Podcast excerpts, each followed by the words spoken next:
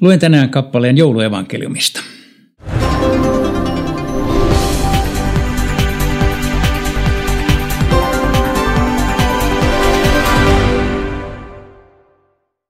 Enkeli sanoi heille, älkää pelätkö.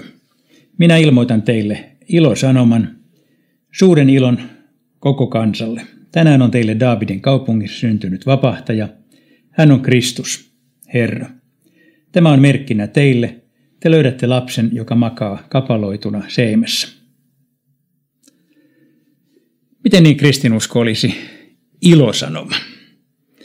Eiväthän kristityt aina ole kovin iloisia. Pikemmin joskus taitaa näyttää siltä, että kantavat koko maailman murheita harteillaan ja valittavat kaikesta. Ei se iloisuus taida ihan ensimmäiseksi tulla mieleen, kun kristittyjä tai kristinuskoa ajattelee.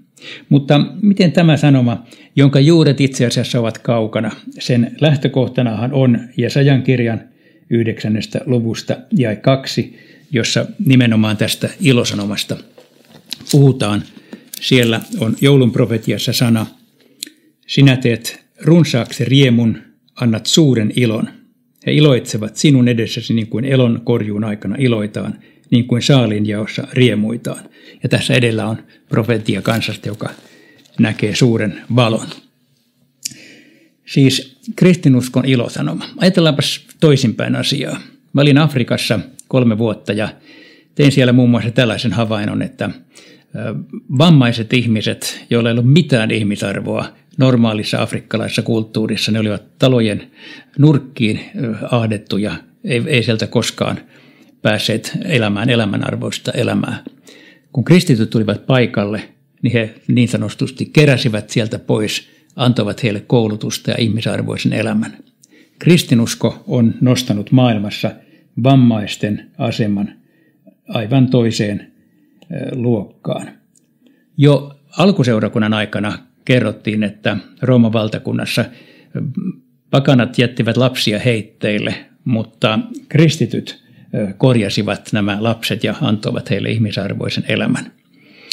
Sitä paitsi kristinuskon tuotettahan maailmassa on paljon muitakin hyviä asioita, jopa koulutus, sillä yliopisto perustettiin kristinuskon niin kuin kirkon vaikutuksesta aikanaan tässä maailmassa. Jopa länsimaalainen oikeusjärjestelmä pohjautuu raamattuun ja juutalaiskristilliseen maailmankuvaan, oikeusjärjestelmä. Kymmenen käskyyn itse asiassa pohjimmiltaan. Kun olin Afrikassa, niin huomasin senkin, että ihmisten välinen tasa-arvo oli siellä aivan rempallaan. Vaikka vedän nyt hiukan mutkia suoriksi, niin kaikki nämä ovat kristinuskon vaikutusta maailmassa. Mutta voisin sanoa, että ne on kristinuskon sivutuotteita, sillä kristinuskon päätuote on evankeliumi.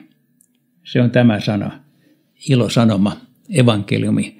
Se on sanoma Jeesuksesta, joka tuo maailmaan todellisen ilon, Jeesus tuo, antaa meille elämän tarkoituksen.